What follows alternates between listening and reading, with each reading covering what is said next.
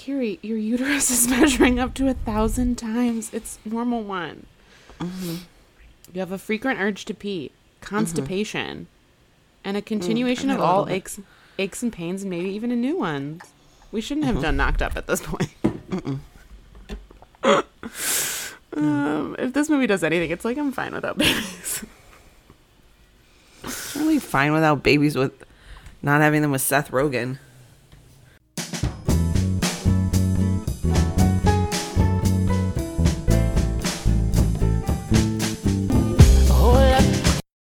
Welcome to Hold Up, the podcast where we watch our favorite rom coms and decide whether they hold up. I'm Carrie Gilbert, I'm Allison Gilbert.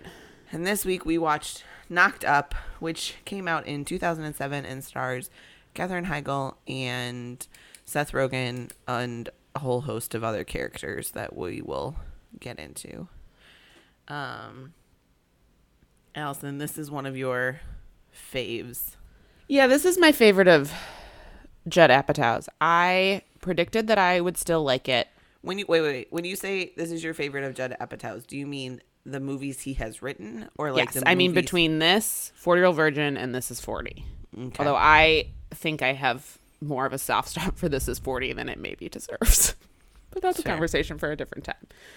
Um so of those three and oh I forgot about funny people cuz doesn't everyone? Um so of the of the movies he has written and directed, this is my favorite. Of the ones he produced, of the one like his then it's probably up there.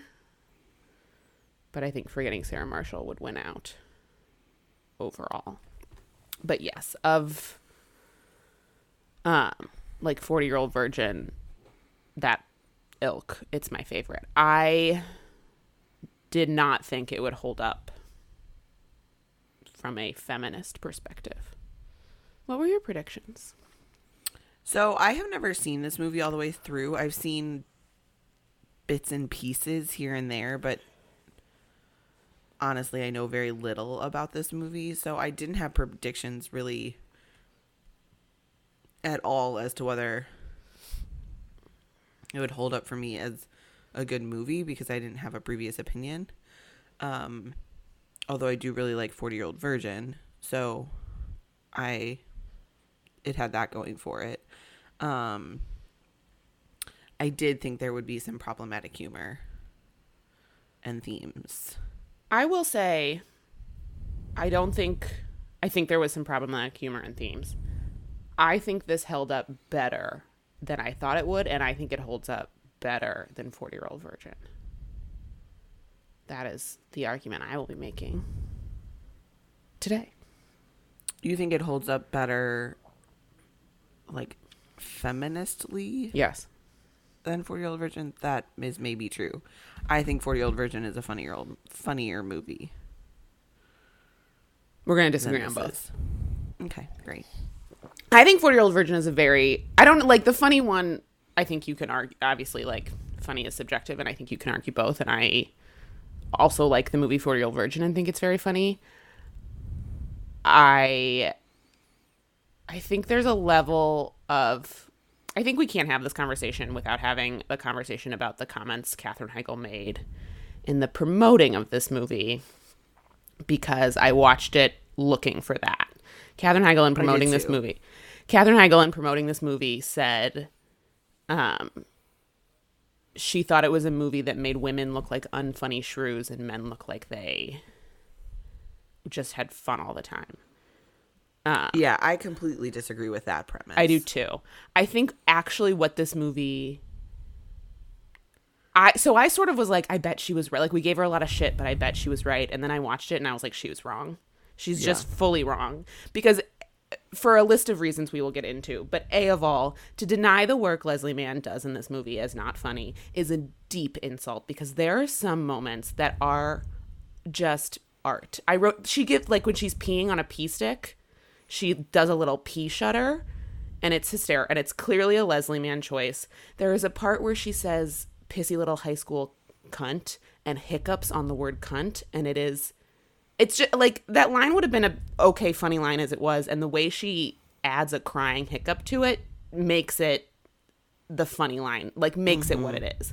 And so, in any way to deny that Leslie Mann and even Katherine Heigl to, to some extent are not, and also Charlene E, like there are funny women in this movie, and to deny that they are doing that work is insulting to them. Furthermore, I think this movie actually presents a very interesting conversation on emotional labor and what we mm-hmm. expect of men and what we expect of women in child rearing.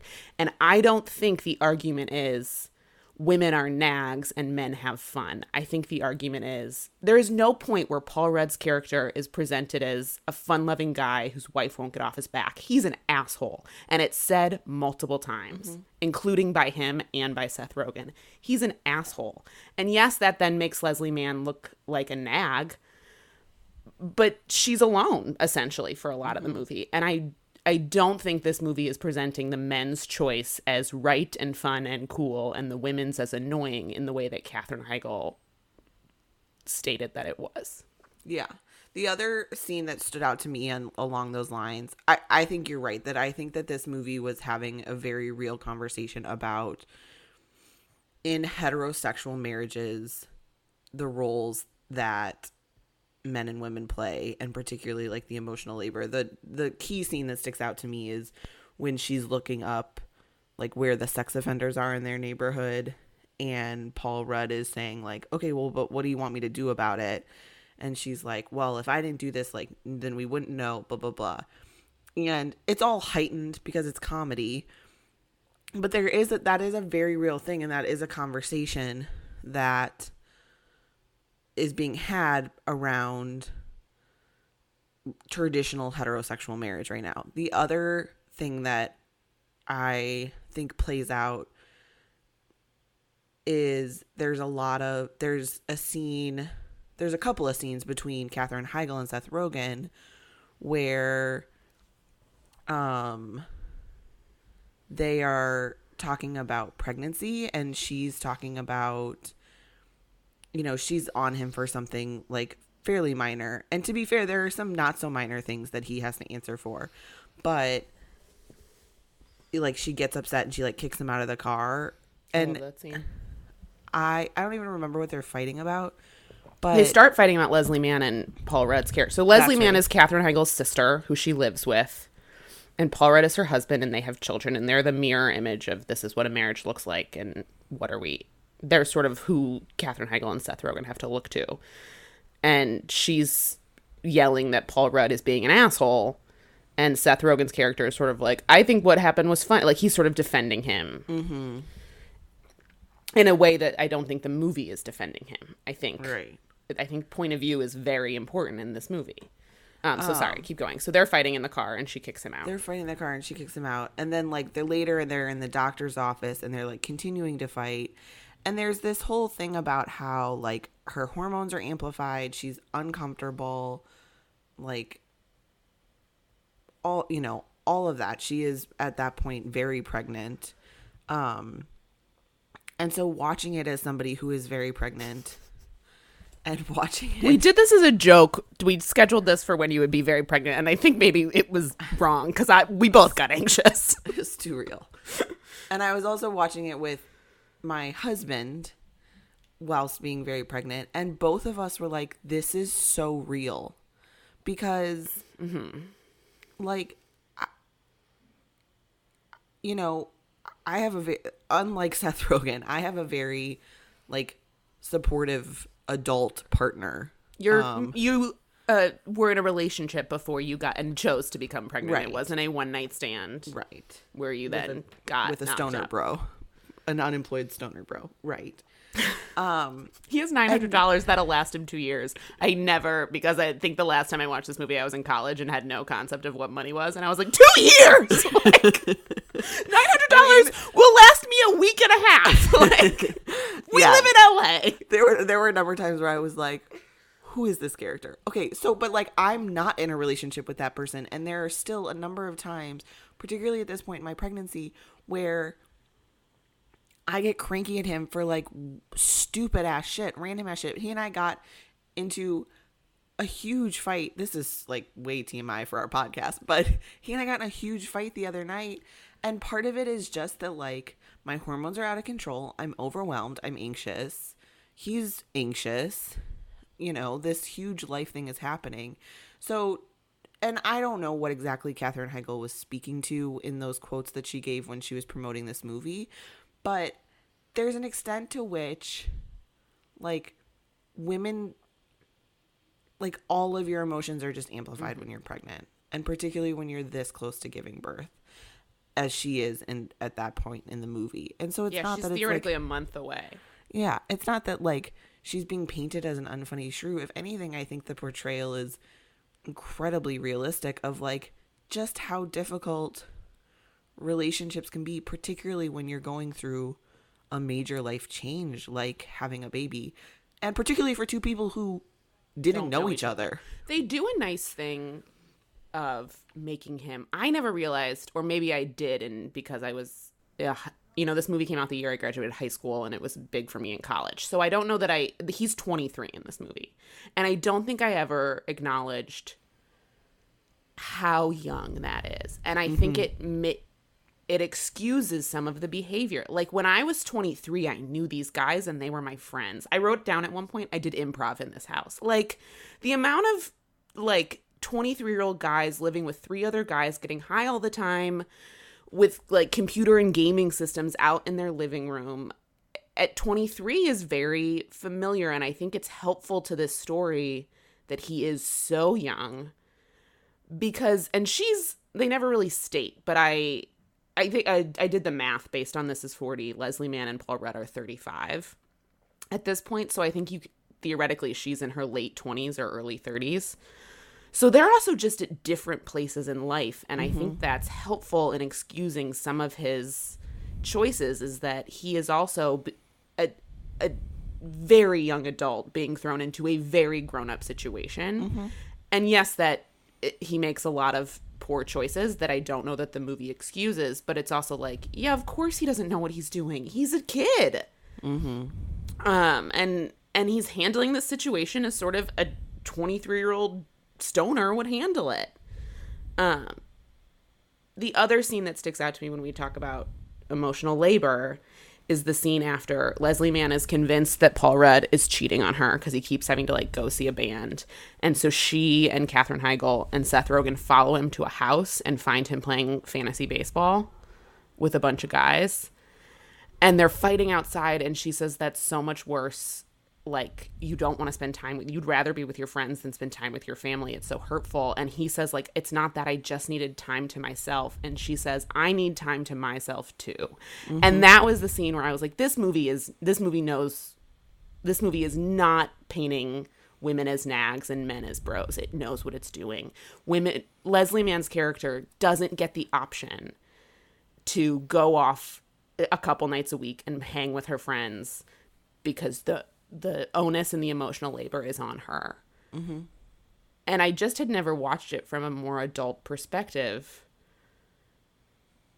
And I I think that I think it was much more intentional than than Katherine Heigl was giving it credit for.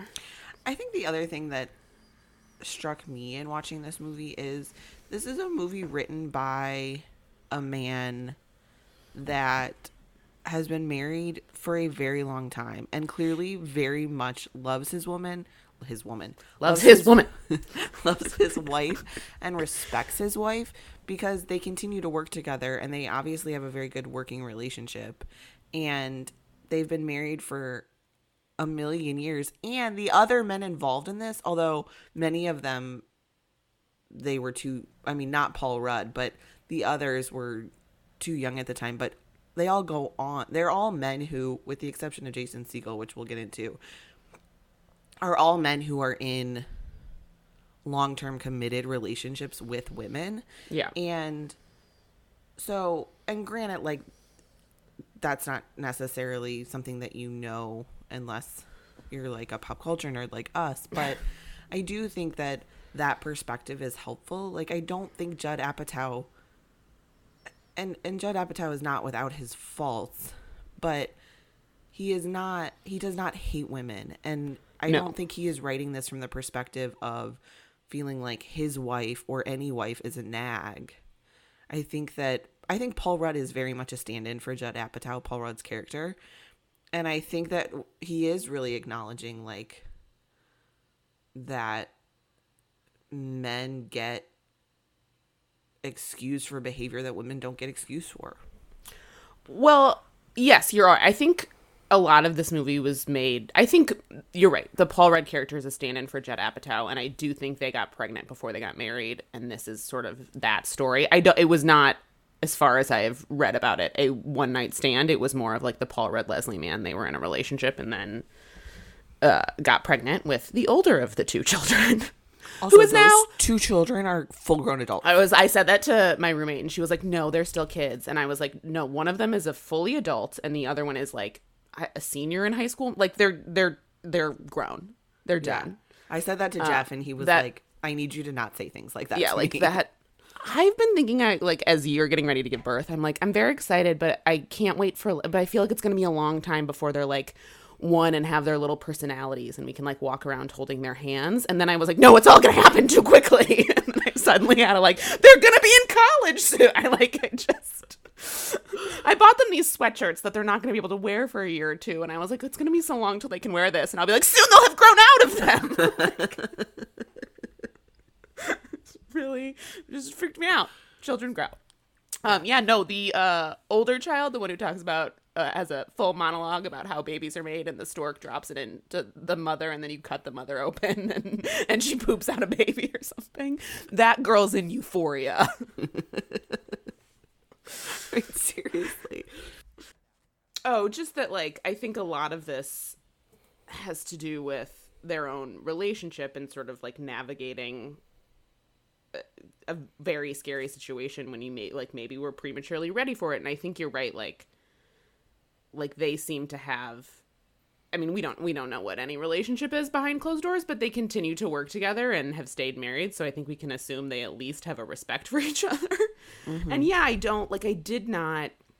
I was ready to, as an adult, go back and watch this and be like, oh, Katherine Heigl was right, and we got mad at her. Um, we got mad at her in a sexist way, and in like I expected it to have like a, a 500 Days of Summer thing where I was like, oh, like maybe the woman was correct, and I was like, no, this movie is is doing something I think very interesting and talking about a relationship in a very real and sometimes unfunny and sometimes funny way. Like this movie doesn't make marriage or relationships it's not painted with a romantic comedy brush. You're not sure by the end of it that any four of those people whose relationships we're supposed to be rooting for are that are supposed to end up together. And Katherine Heigl even says towards the end that that Leslie Mann and Paul Rudd are happy today, but what that doesn't mean they're going to be happy tomorrow. And it's and that's I think a more honest conversation about marriage and relationships than most romantic comedies. And again, maybe that takes away a little bit of the joy of a romantic comedy, but it is real. Well, and I also feel like there was in that same scene where she, it's near the end, and and he's saying Seth Rogen has come to sort of like win her back, and she basically blows him off and says, "No, because I don't want a marriage like Allison and or I don't want a marriage like Leslie Mann and Paul Rudd," and she says like they don't they don't make any sense together you know they like each other today but what about tomorrow? And i feel like that the katherine heigl character allison doesn't Great name for ever character. um doesn't really ever acknowledge maybe until the end that relationships take work it's not like rainbows and butterflies and teacups all the time and particularly when you're in a marriage and, and raising children and you've you know have maybe done things in a different Order. non-traditional way and so you're getting to know each other while you're going through this huge life change like there's gonna be some hiccups and i feel like her character is sort of looking for that rom-com relationship and be disappointed it's not that's not what it is Yeah. But then he does get to have some hero moments. Like- Like but they're also more sort of real. He doesn't run through the rain. He doesn't he sort of does he comes dressed in his little cute button down and Paul Rudd makes some pretty problematic jokes about what he looks like. Um, they were a cholo on Easter was one of them, and Yeah. uh, Babe Ruth's gay brother, Gabe Ruth. So not great, but anyway, he's come dressed to win her back, and it doesn't work. And then what does win her back is him screaming at the doctor that he's going to be nice to her and kicking Leslie Mann out of the room. Like he becomes a a father in those last moments as she's giving birth, and it's I'm going to protect my partner and my child in these moments. Doctor who's being an asshole, you're going to be nice to her and you're going to explain to her the situation in a calm way. And Leslie Mann, get the fuck out of my room. and well, and I mean, we do see even before then, like we see him start to grow up, and he gets his own place. We see this montage of like him getting his own place. He gets a job. He, you know, stops hanging out and getting with his friends and getting high every night and like makes some adult decisions. But I feel like and and I like right around then is when I like I, I started to like the movie better.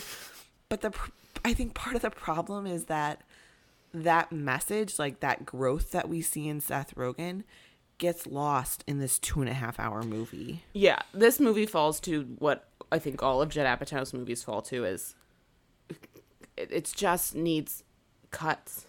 Yeah, this movie did not need to be as long. I mean, literally at one point, I, because part of what I have seen is the Vegas part, and I, at the point that it came, I was like, oh my God, we haven't even gotten there yet.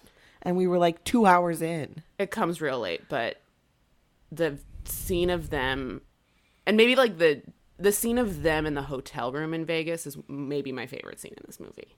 And it Yes, does come too too. late and I think there's too much sort of Vegas, but first of all, it's insanely good comedy. D- high on shrooms describing what the chairs are and Paul Rudd curled up in that chair having a panic attack while high on shrooms is so well acted. I died. Paul Rudd is one of the greatest we have. I part of my I think part of my issue with this movie or part of what like wasn't as funny for me in this movie as 40 year old virgin is there was not enough Paul Rudd. Sure, it's a very different Paul Rudd than forty year old. It is virgin. but it's really not until that Vegas scene which comes 2 hours in that we get some like genuine Paul Rudd comedy and I, Yeah. yes, I agree that is one of the best scenes in this movie and there's not enough of it and it comes too late and there it just this movie needed to have been tightened up in order for all of the kind of messages that we're talking about that are in there but they get hidden by lots of extraneous crap Yeah, it's like, and we talked about this um, with You've Got Mail about how it's nice that they have these that they each of them have more than one friend and they have like a world they're building off of. I don't know that Seth Rogen needed four friends. And part of the reason he has four friends is because Judd Apatow loves those men and wants each of wants to like give each of them something to be funny. I don't know what we're getting from Jonah Hill. I'm not sure like the, each of them has I'm not sure and this pains me to say. I'm not sure what we're getting from Martin Starr. and And Martin Starr Baruchel, like well, I almost said Jay. Baruchel, except Jay Baruchel is the friend who's. I think you can do it with two of them. You have the friend who's like, "This is going to be great. We're going to bring a baby in this world. We're all going to be parents." And then you have the friend. Um, so maybe it is the Jonah Hill, and then you have the uh, get a Shmushmorshin friend. Like Right. you have the two opposite sides of it. But But then there's I three love- other guys. yeah, I love Martin Starr in this movie. And once he made me a delicious cheeseburger, so maybe I'm in love with him. But but his role is entirely just to be funny and to have jokes about his beard growing. Like there the, he and maybe even Jason Segel are not forwarding the story or talking about the main theme in a way that I guess Jay Baruchel and Jonah Hill's character are. But in that case, you only need two of them. Right. and I Um, think that this was still at a point where I don't know when Freaks and Geeks went off the air, but I think this is still at a point when None of them had worked. Well, so like not a lot of them had work. Judd Apatow still felt very responsible for their careers. at And this so he- point both freaks and geeks and undeclared which um Jay Baruchel came from Undeclared. Jonah Hill wasn't in any of them. He came from Four Year Old Virgin and Super bad. yes, was super bad. Super bad came after this movie. No Um, way. Really? Yeah, like right after it. Superbad came out my freshman year of college. Interesting. Um, it's funny that he's playing. so a I think you're right. And then a, they came out the same a year. teenager. Oh, interesting. Um. So yes, I think you're right. I think that like, what when did How I Met Your Mother start? 2005. So, this so is two Jason years in. Was like, but also like Jason Segel was a you know a CBS sitcom star, or I guess maybe not even star, but like so he was doing fine. But I think you're right. I think that they sort of he sort of felt responsibility to give them jobs, and so he gave them all jobs, and that's maybe an, a detriment to this. As sort of nice as that is, and one of the things that I think makes Judd Apatow seem hopefully like a lovely person, it's it's a detriment to the movie. We don't need all four of them. No, and I, I, I think that that so Judd Apatow. I think Judd Apatow is somebody who is very good at spotting comedic talent and cultivating that comedic talent, and allowing. He's somebody who pulls people up. Um.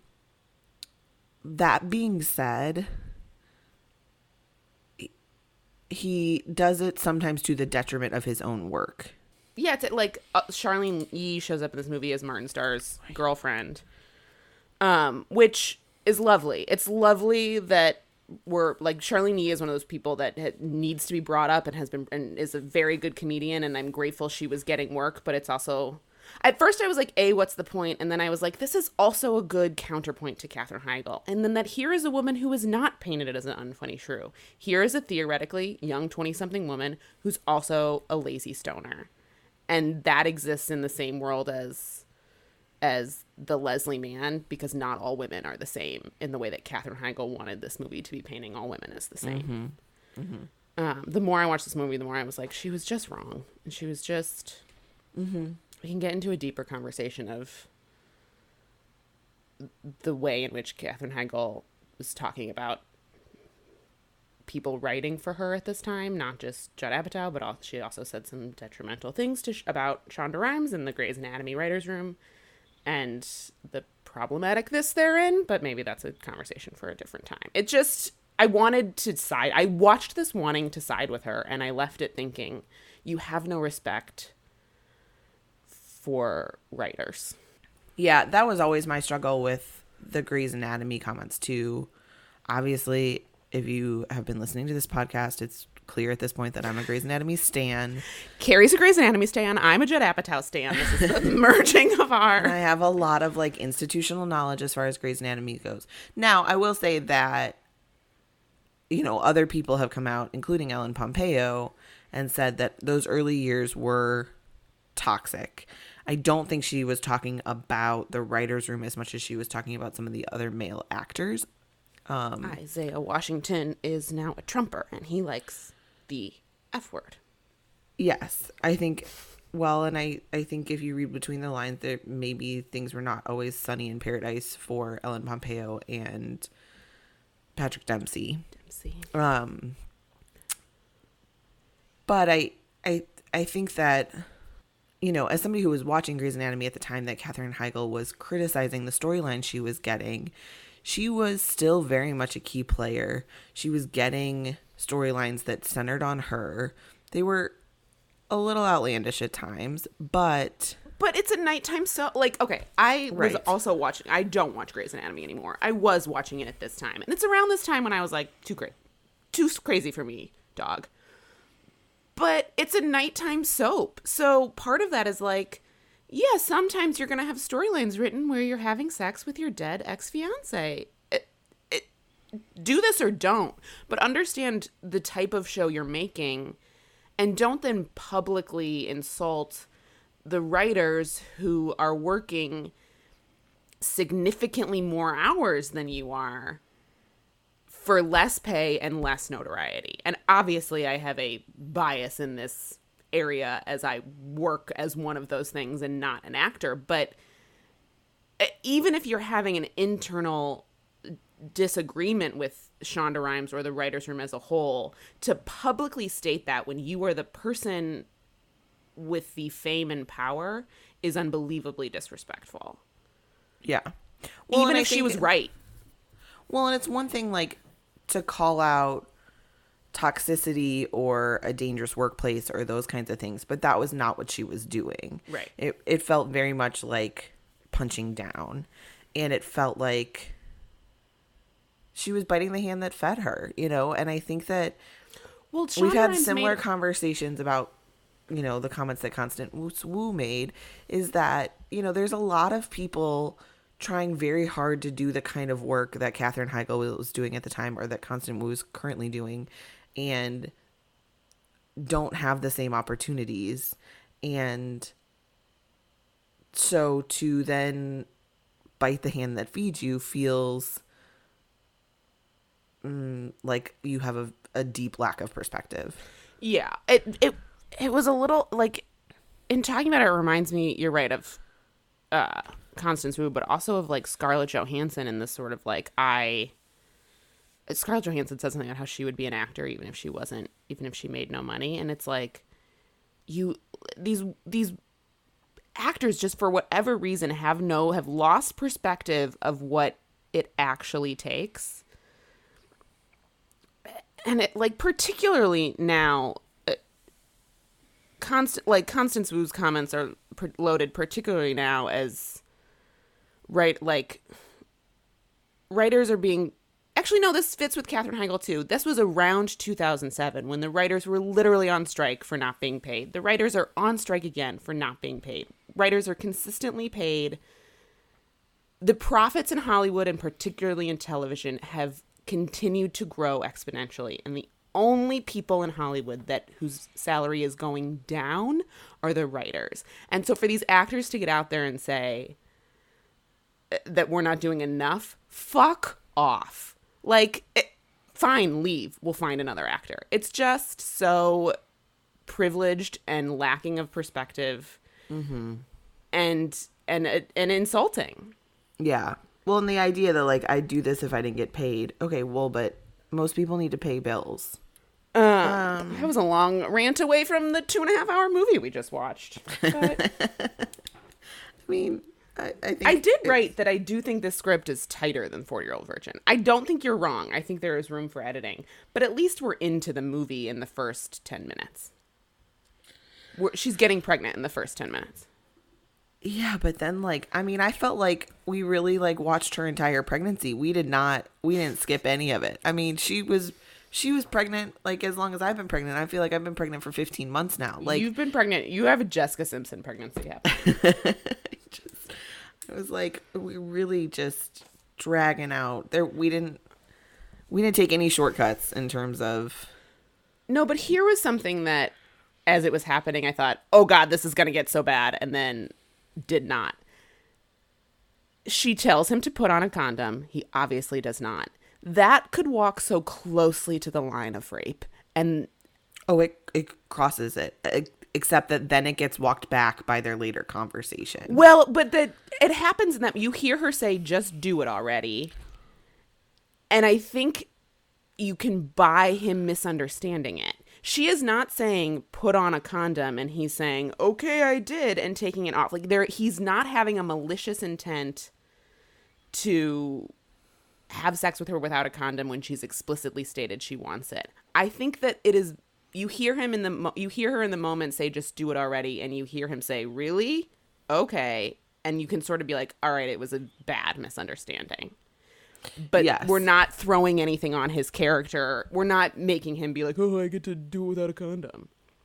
Yeah, I was um really worried about that when that scene first happened and then later when they had that conversation and you realize that it was a really bad miscommunication like I was like okay I can I can be, come back into this movie because I was at the time I was like oh I'm not going to be able to be in this movie at all if I believe this whole relationship was built on essentially a rape. Right. And I do, and maybe it's because I've seen it, so I knew they had that conversation. But I could see in the moment her saying, just do it already, and him misunderstanding. Yeah. Um, and you're right. Like, then they do explicitly state it later, which I think is necessary to explicitly state he understood one thing, she meant another. right. Um, but yeah, it, it, I was, And the way that Rogen plays it, which I assume was also a directing choice, was not that he is like now making excuses. Like he genuinely believed that she meant something different. yeah. And he says to her, you, I, and even at the end when he's talking, I went with the most literal translation of just do it already. Right. So, I mean, it sucks and it's a bad miscommunication, but I do think that it's a scene that could so easily go into rape that doesn't. And that's a hard and complex line to walk. There's also at one point she says, um, I want to rip your fucking head off, which is something I definitely have said to Jeff. and she says it in like a, she's like calm and relaxed and she's just mad. And it's so like, um, it is implied that she has suggested that maybe they don't get their kids vaccinated, which doesn't hold up. I know. Jeff paused and was like, Jeff was like, "Is this the first time we saw like some some anti-vaxxer shit in pop culture?" And I was like, It was "Eh, like, but it's exactly who the anti vaxxers are. It's like wealthy blonde women in Brentwood being like, hmm, they're to get autism. Like, no, they're fine. Uh, the tall ones, uh, we were talking about that chair scene. The tall ones gawking at me, the short ones being very droll, is among the greatest lines of all time. I also like that scene. Like that scene is hysterical. Paul Rudd's performance is great. Seth Rogen's performance is great. I also really it's the it's the first and maybe it's the first scene where they're holding each other accountable. Where Seth Rogen says to Paul Rudd, "You're a fucking asshole," and he does it later at the party. He says she doesn't want to be with me because she's because you're because you're such a shitty dad. She's worried I'm going to be a shitty dad. But it's nice to start to see these men hold each other accountable and recognize the ways in which they're failing. Paul Rudd even says the biggest problem in our marriage is that she wants me around more. Um, it's also stated in This Is Forty where she like doesn't want him eating cupcakes all the time, and she, he's like, it's insane that the our problem is that she wants me to live longer. Mm-hmm. Um, there's also a really nice scene in This Is Forty where she sa- tells him how she would kill him, and it's that she would slowly poison his cupcake so that he would die slowly, so she could nurse him, but then he'd be dead. Yikes. very Munchausen's, but I was like, that's also how I would kill someone. um, we talked a little bit about the supporting cast and that there are too many of them, but I do think even though there are too many of them, they're all very good. Um, yes. J- Jay Baruchel is very great in this movie. Seth, uh, they're all playing sort of like versions. The four of those guys are playing versions of themselves. So I wrote Jason. Segel. Yeah, I wrote Jason Segel plays a good creep, and then I was like, oh, it's probably not I, I said the same thing. acting. I said I feel like Jason Segel's just playing his creepy self. Well, and like usually Jason Segel plays like endearing nice guy, and it's like, oh no, maybe this is it. This Um, is, yeah. uh, Harold Ramis it has two scenes, and I love them both so much. And he was among the greatest we had, and I love him. He and it's also just a really nice like. He's basically saying, "I didn't know how to be a parent. I still don't know how to be a parent, but I love you more." He plays Seth Rogen's dad, but I, you're the greatest thing that ever happened to me, and I love you. And it's just such a nice, like, honest dad scene of like, I made it up as I went along Right. but I sure did love you, and that's all that mattered. I don't know. He's just he's so funny and so genuine and so um I loved Harold Ramis. He also says a drug philosophy that I think is a great one to live by. No pills, no powders. If it grows in the ground, it's probably okay. Yeah.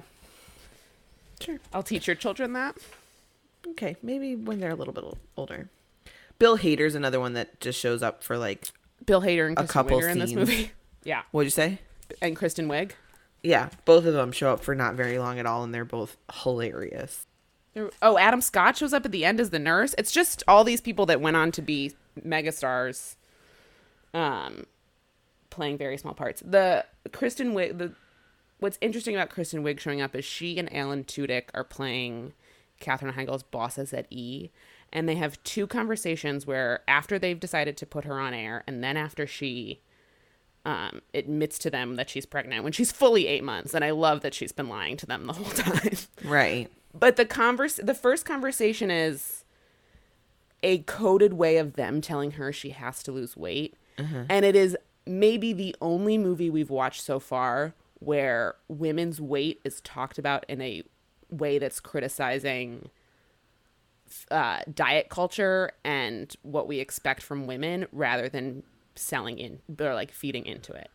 Mm-hmm. Katherine Heigl's character says, "You want me to lose weight?" And they say, "Legally, we can't ask you to do that. We just want you to tighten." And then K- Kristen Wiig has a great line, which is, "We can't ask you to lose weight, but just go home and step on a scale and subtract twenty from that, and then be that." And it's And like then they also the other line I liked is we don't want you to lose weight. We just want you to eat less. we just want you to. No, it was we don't want you to be. No, it's we don't want you to lose weight. We just want you to be healthy by eating less. By eating less. Right. it's so it's they're saying awful things but they're also saying things that is said to women all the time in a lot of industries but certainly when they're on camera and it's Well, and said in how insane and subliminal ways. ridiculous yeah. yes To all women. s- we don't want you to lose weight we just want you to be healthy is i wrote it down it's like it the it's the equating it's a movie in 2007 is equating and pointing out the ridiculousness that weight loss and health have nothing to do with each other and it, i was very surprised that a movie was saying that at all and also at this point and also a movie made by a man. It, it movies don't still don't do that. We still don't talk enough about how weight loss and being healthy are not the same thing. Mm-hmm. And i was pleasantly surprised. I did feel like that scene was some nice satire. It gets undone a little bit by the Leslie Mann jokes later about Seth Rogen. I liked um, Leslie Mann's character who said, Oprah says, if you criticize, you have to criticize, you have to break someone down to build them up to be the sort of person you want them to be. Criticize them a lot, and they'll change. Oprah would never say that. No. Leslie Mann's character has clearly misinterpreted some of Oprah's, some of our Queen Oprah's teachings. I do think that their business idea, uh, Seth Rogen and his buddies' website that they're building, do- doesn't super hold up in a um, post Me Too world. Look, it's not a website I would frequent, but it's also not identify it's not it's just identifying places in movies where you see naked people theoretically m- movies they consented to be naked in. You know, they're not like here's some revenge porn to look at. It's adult people being naked. Now, should there Yeah. also be a section where we get where in movies men are naked and it would be like two lines long because men are never full frontal in movies? Yes. But I like there's nothing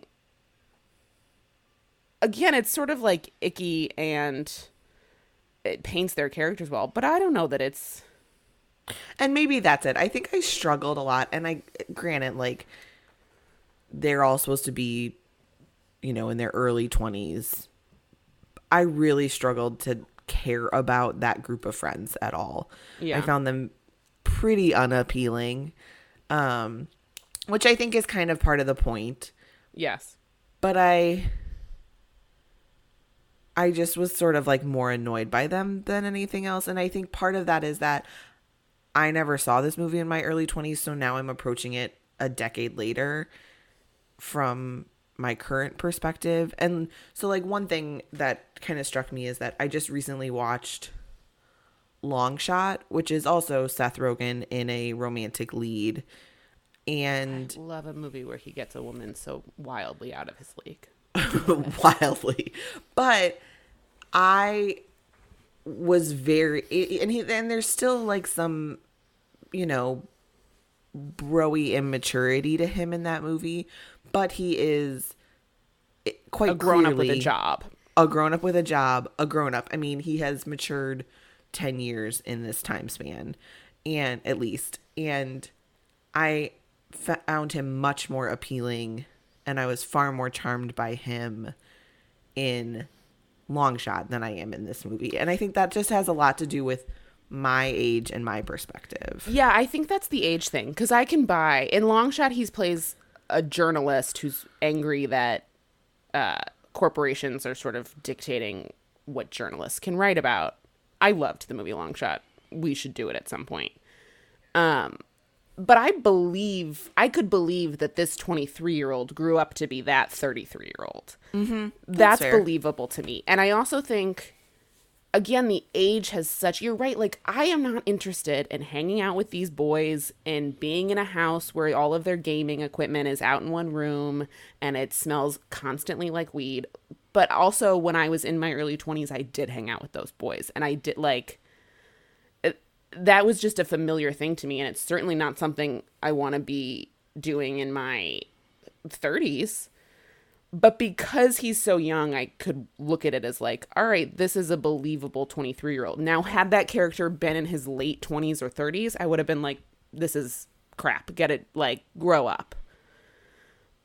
But I think that's the point is that he is very young and he does then realize he has to grow up. And yeah, you don't want to hang out with that group of friends and they are annoying and they uh, are immature and gross and, and, you know, having dirty man competitions and, and bare ass farting on each other's pillows.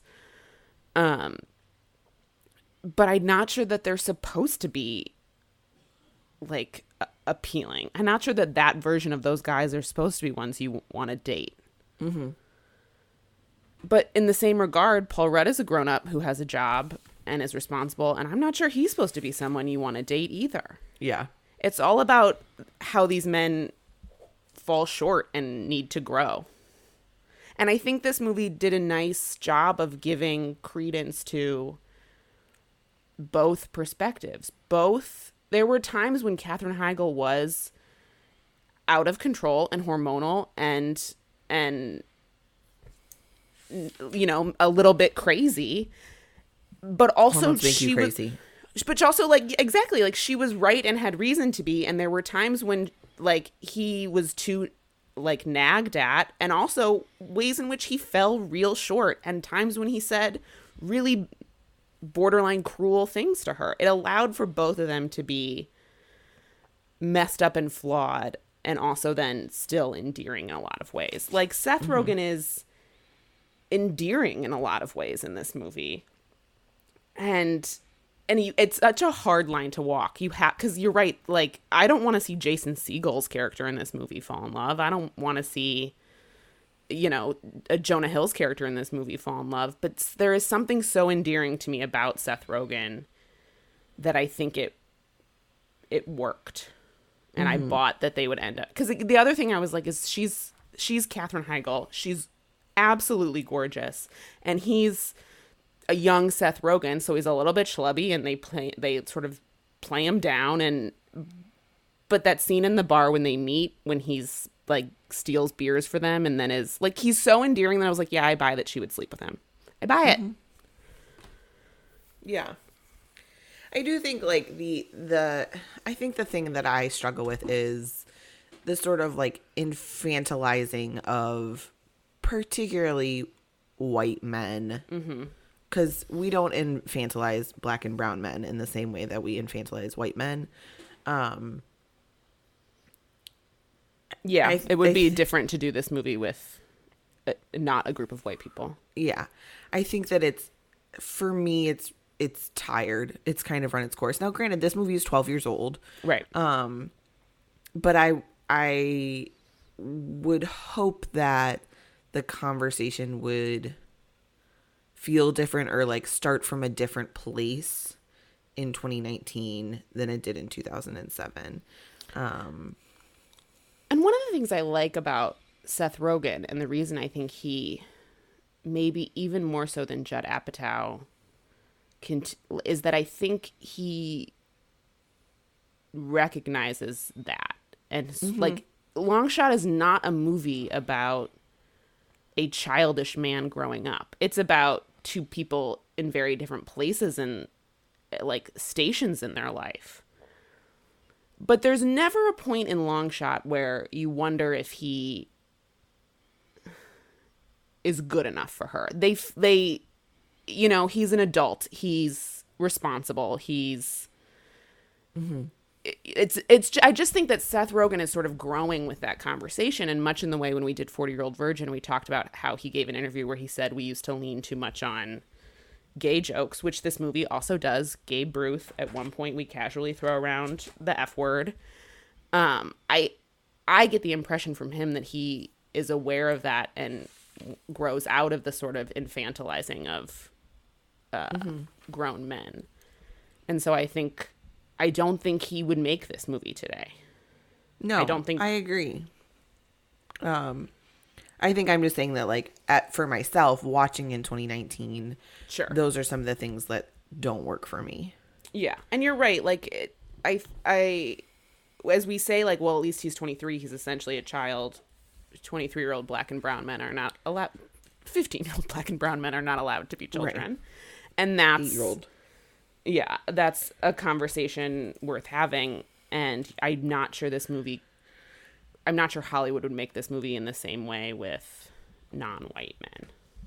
The other thing that I feel like in a 2019 version of this movie that I'd want to see that is not there in the 2007 version is I would want a more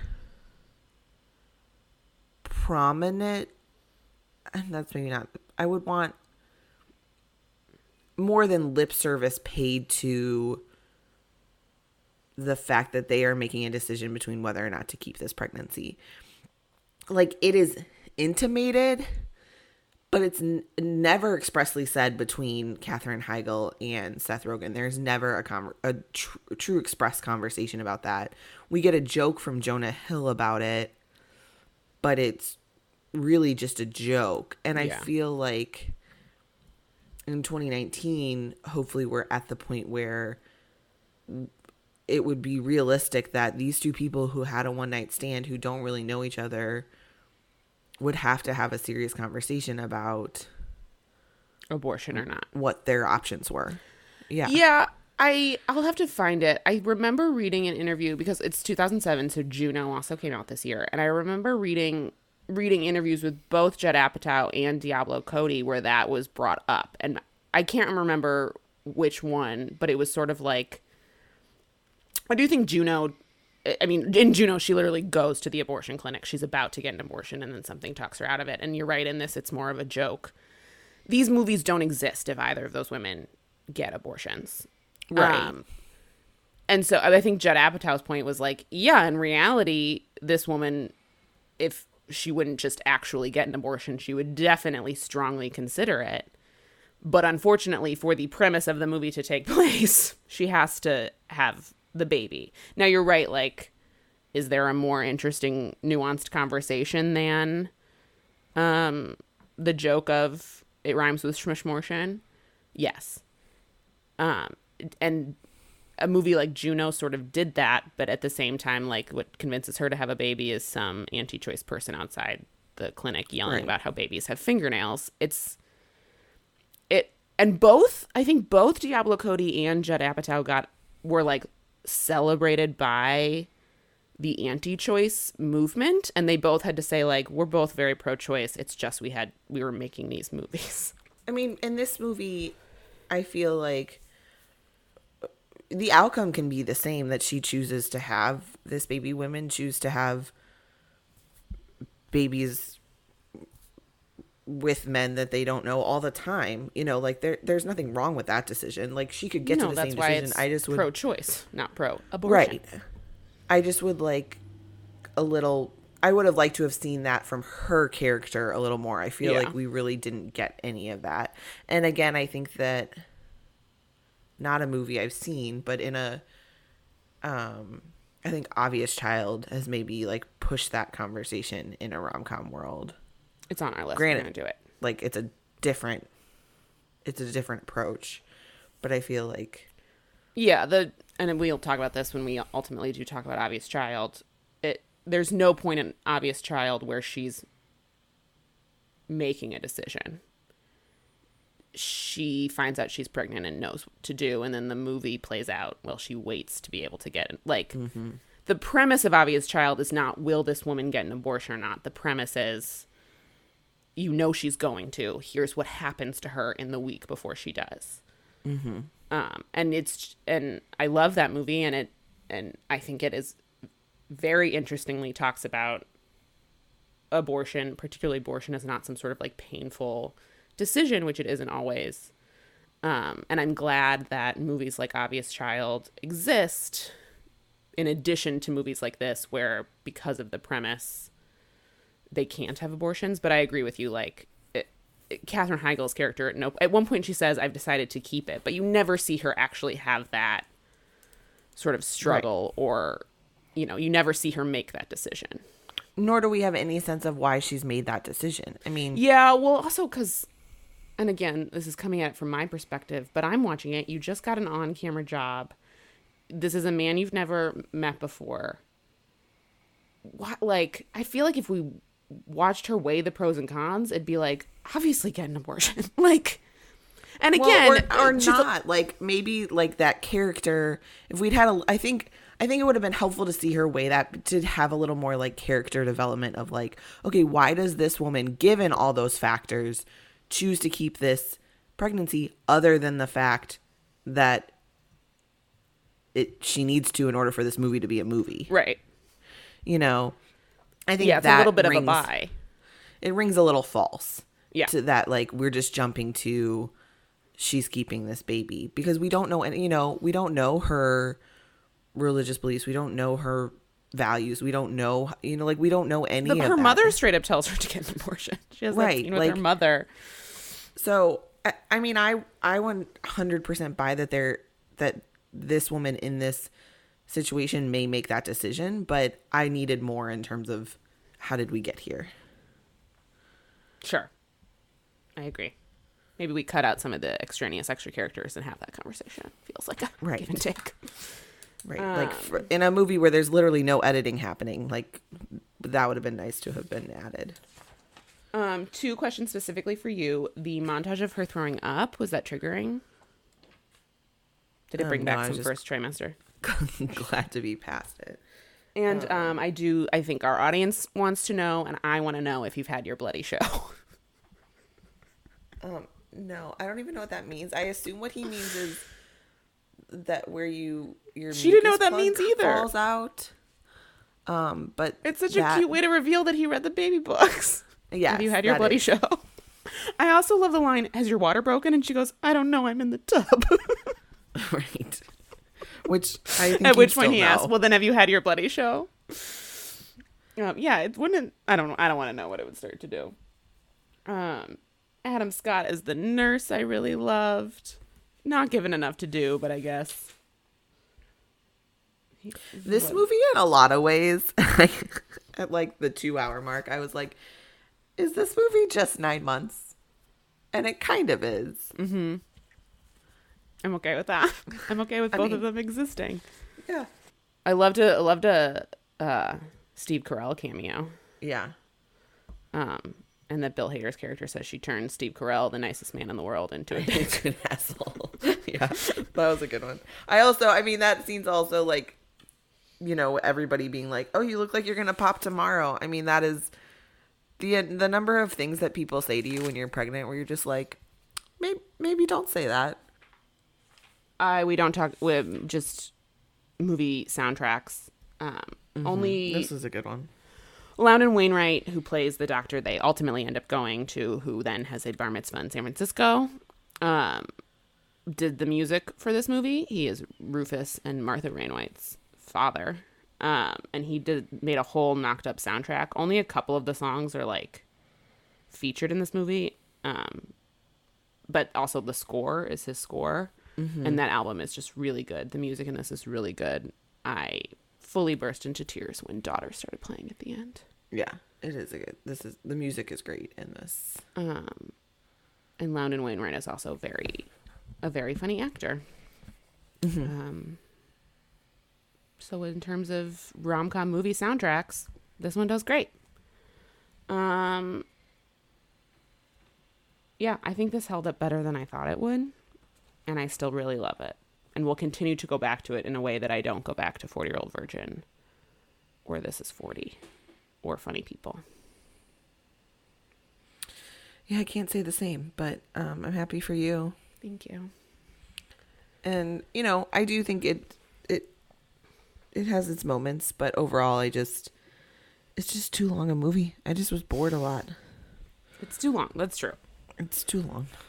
Um, he has an editing problem. His hour long stand up special was two hours long. I mean, It's called an hour long honestly- Apatow. What? Honestly, I mean, at one point, like I thought we had gotten to like the climax of this movie, and we were headed into the third act, and we had an hour and fifteen minutes left. Like I, it's unbelievable. This movie was as long as your pregnancy. It's, it's seriously, Um, yeah. Yeah. You didn't like- watch when the baby was coming out of a vagina. The reason Anne Hathaway didn't do this movie because she didn't want even the implication of her vagina on screen because that was obviously not Katherine Heigl's vagina. I um I watched the scene, the delivery scene, but I um distracted myself with my phone or something because I was like, I can't fully immerse myself in this right now. It's You'll too, you would just stop. it's too real. So Yeah. So up next we are doing Keeping the Faith. Um, excited for that one. I am too. One of our childhood faves. Um, Carrie, what are your predictions for Keeping the Faith? Um, I think I'm still really gonna enjoy it. I don't remember anything like explicitly problematic about it, but could always be surprised. It's a fairly old movie, so there could be some humor that is that does not hold up, but I can't think of anything off the top of my head. Yeah. We might mitigate a woman's work a little bit. But yeah, I'm not sure. I don't know. We'll have to see. We'll have to see. Um, keeping up, keeping the faith. And keeping next week we're doing keeping up with the Kardashians. It will not hold up. Um, last week's episode of Keeping Up with the Kardashians, it doesn't hold up. But no, we're doing keeping the faith, not Yes. keeping up with the Kardashians. Although there is a two uh, episode long storyline of keeping up with the Kardashians where Kim won't go out of the house because she was pictured with cellulite. So it's probably something we could dive into at some point. Okay. Um, but thank you for listening. Please tell your friends and rate and review and subscribe. Um, you can find us on the internet at you can find us on Instagram at hold underscore up underscore pod and on Twitter at rocket underscore women and on Facebook at rocket women. Thank you so much for listening. Bye. Bye.